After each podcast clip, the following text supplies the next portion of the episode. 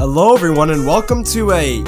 I know these could exist in this season at least. A winning episode recap of the Talking Blues podcast. Chelsea 2, Fulham nil, and for once this season, Chelsea is on the opposite side of the team that scores zero goals in a match. It's revolutionary, it's unbelievable, and luckily we are here to talk about it a day late. That's okay though. Coming to you live on Tuesday morning.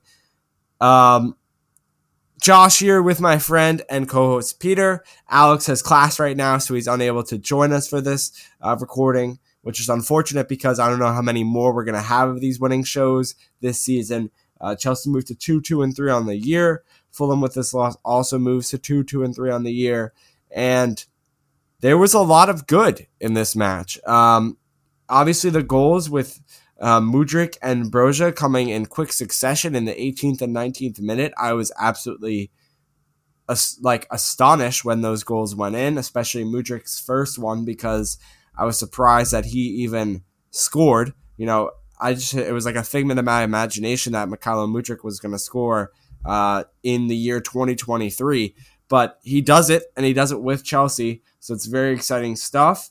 And although the team was actually on the opposing end, I should say, of the possession, uh, it seemed like it was a very Fulham dominated game, in my opinion. And it was just kind of those counterattack opportunities, again, in quick succession of like a minute apart, where Chelsea were able to climb the ladder and become the um, better side by just finishing those two chances. And then it was just like, okay, Fulham will let you control the game, but just don't let you get two goals. And that's exactly what happened. And that's good football. That's how you play it. And obviously, again, they had those opportunities, uh, but Chelsea did not allow them to square the game up. And that's exactly what we want to see from a quality squad. And that's what they did. Uh, Peter, I'll send it to you about how you're doing and, and your reactions to this win. Well, I'm doing great because, like you say, who would have thought, you know, an actual win, you know? Never thought I'd see the day. I thought I was destined to watch us score zero goals for uh, maybe eternity at that point. But no, we finally got some goals. And I mean, like you say, Mudryk scoring, uh, it's literally the craziest thing. And then one minute later, scoring again, which arguably in an even crazier way of us actually winning the ball high up the field because of a successful press. I don't think I've actually seen us do that in like uh, maybe years at this point, where we've had a very good press, we've won the ball up high, and then we've immediately just countered and made one pass and scored. And that literally, I was like tearing up. I was like, "Oh my gosh! Like we we are finally back. We finally are able to score. We finally have a system that works." And I think that gives us hope for the future. I think rightly so, some fans were doubting Poch and some fans were doubting the process. And I th- I hope this game gives them a little bit of a, little bit of hope there because you can definitely we played well enough in this game. There were times where Fulham did dominate and we did have to go. We were on the back foot a, a bit, but for the most part, we played very very well. We pressed very very well. We had a good system, and that's still with like Cucurella playing right back, and we don't have Reece James or Malo Gusto there, and we still don't have Lavia to come into the squad yet. It's so I think it's definitely going to get better as people get back from injury, as Poch just gets more time to actually work with the players because you can see you can see right here uh, this game is an example of it of just of of what what we can be when we're at our best. And we have not been at our best recently, most definitely not. But when we are, we have these great connections. There's so many times throughout the game where we made some great, great combinations, some one touch passing. Gallagher even had like a flick over someone, which is like insane because obviously I don't think Conor Gallagher is very much known for his uh, uh, uh, dribbling ability and flair, but even he was able to do that. And I don't know, it just it, it was just such a good game, just because it showed that we can actually score, which is what we need, and it showed that although we might the season is still going to be a struggle and i'm sure there will be many more losses on the horizon especially as we get up to the tough part of our schedule it does show that we do have hope to become a competent side again. Maybe not this year, but hopefully in the near future. Yeah, and uh, I I want to read a quote that uh, Broja was talking to Talksport. He said, "quote It's an unbelievable feeling. It's been a long time coming about his goal." And he also said, "quote uh, We are gelling as a team. It's not going to happen overnight. It's important for us to have that time to keep progressing as a team." And here's the deal, right? So. you can say that the team is going to take time to gel. I understand that. There's a difference between like a couple weeks and an entire season to gel. Uh, and and we're we're like I understand we're only what um, seven or eight eight matches in, but at this point, you know, if if the season continues to progress like it is right now, Chelsea's not even getting close to winning the league. We're not even talking about that, but a top ten, top five finish is in the balance as well. Um, and if you just continue to start off slow, you're not going to be able to get anywhere close to that, especially, um, you know, just later down the line with all these all all these teams that you're playing throughout the season, and and like you said, players get injured, and we had a few of those today. Um, did we or did you already mention that? Do you want to go to that now? Uh, you, do you want to talk about them? You can go talk about them. But well, I mean, I'm. So how many how many people were there? So well, Mudryk okay. got injured after scoring his goal. I know that. Then Ian Maatsen came on for him. Um, Broja as well, right? Uh, uh, Broja did go off, but I saw someone on Twitter who's somewhat in the know and think that was planned. But even if it was planned for him to only play 60 minutes, I don't know why he would go off with medical personnel and not just on his own. So I do consider that an injury. And then Caicedo, of course, right at the end comes up a bit, but supposedly it's not too bad. And Poch is hopeful he'll play. He's playing this weekend, and I'm also hopeful he's playing this weekend because we very much need him. I do not. I, I, I mean, Gallagher's actually been good, but I don't want to see him without help from Caicedo's cover. But I think those are all the injuries. I mean, there could be more just because of how injury prone we are. Because at this point, I feels like we get like ten. Our entire starting lineup gets injured at some point. But I think that's it. Yeah, I I think you're right, and um, so I want to. I mean, this preview shouldn't, or this recap, excuse me, shouldn't be too long. I, I will go through the stats here real quick. Uh, like I said, Fulham did actually. Uh, they controlled most of the possession in this match, almost 56% to Chelsea's 44.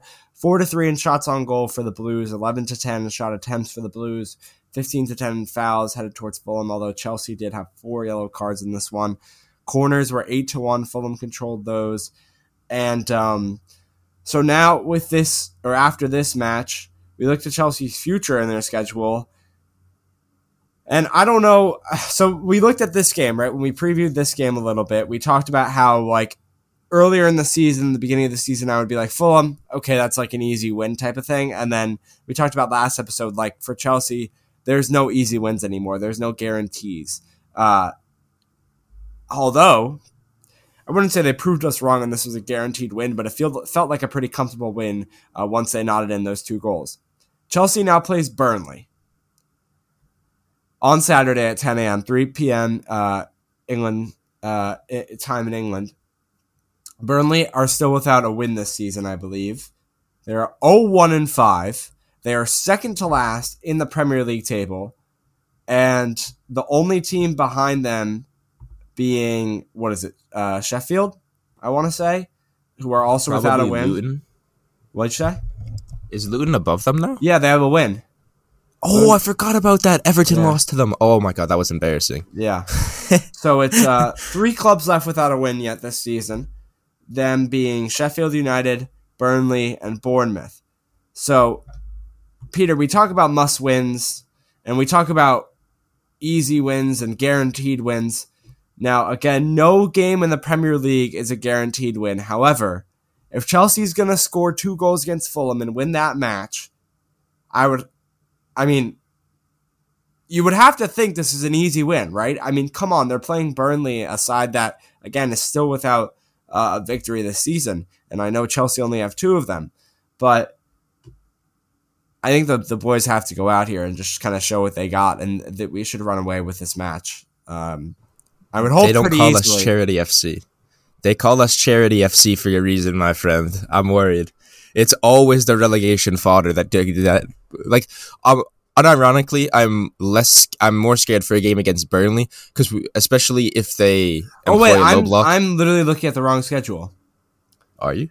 Or am I not? No no no. We do play Burnley. I don't know why I said that.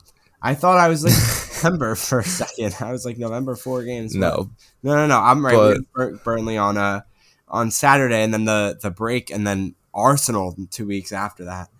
Uh, yeah, I mean, like you said, this is a must-win game, especially because after that Arsenal game, we then have to play. We have to play all the top clubs basically. Because if you think about who we've played so far, it's basically all been bottom half clubs for the most part. Like we still haven't played like Spurs, City, Newcastle, like Man U, like all these great, great teams that well, Man U maybe not this year, but theoretically Man U um, we all have to play these good good teams. And if we're struggling which we have been against these these bottom side clubs and i mean i was kind of saying it where i think we're usually better against big teams honestly because they play more of a high line and give us space which i think we're better at exploiting. We have the players for that more especially Mudryk. but i mean we need to win this game. We have momentum now for the first time in weeks where we're coming off of a good one where we played well. We're going up against a team like you said without a victory. So all signs point to us being able to win this game this weekend, but it is Chelsea FC, so I don't think you can ever say that it's an easy win because you know we're going to make it hard for some reason. Yeah. Um I mean, that's really it for me. I think it's just like it's Tuesday, so it's early, so we're not going to do a whole preview for that one. Um, we're hoping to have a recap after that match, if not on Saturday, then on Sunday, and uh, we'll be watching it live, I'm sure. Peter, I just realized we might actually be able to watch that match together. We'll be home for our fall break. So that might be a time we can get together and watch. That would be cool. We um, could. So yeah, we'll have to see and think about that. And um, that'll be fun. Yeah. Okay. So we, we appreciate listening to this episode of the Talking Blues podcast. You can follow us at Talking Blues Pod on Twitter. And um, subscribe wherever you're listening apple podcast spotify again. I know this this episode might be a little weird you know first time listening or like why are they like this is like a very short like not really detailed recap. Um, you know obviously today after the game i do want to give that little excuse and then you know we're, we're kind of missing our third member here so we do like to bounce off each other a lot here in these podcasts but kind of just going back and forth is not our normal style here. We did however want to get a recap episode out there so um, you know this is this is what we have, and we're hoping that the three man group will be back for the recap against Burnley. For Peter, my name is Josh, and we will see you next time for another episode of the Talking Blues podcast. Go Chelsea! Let's win another one, please. While we're at it, why not?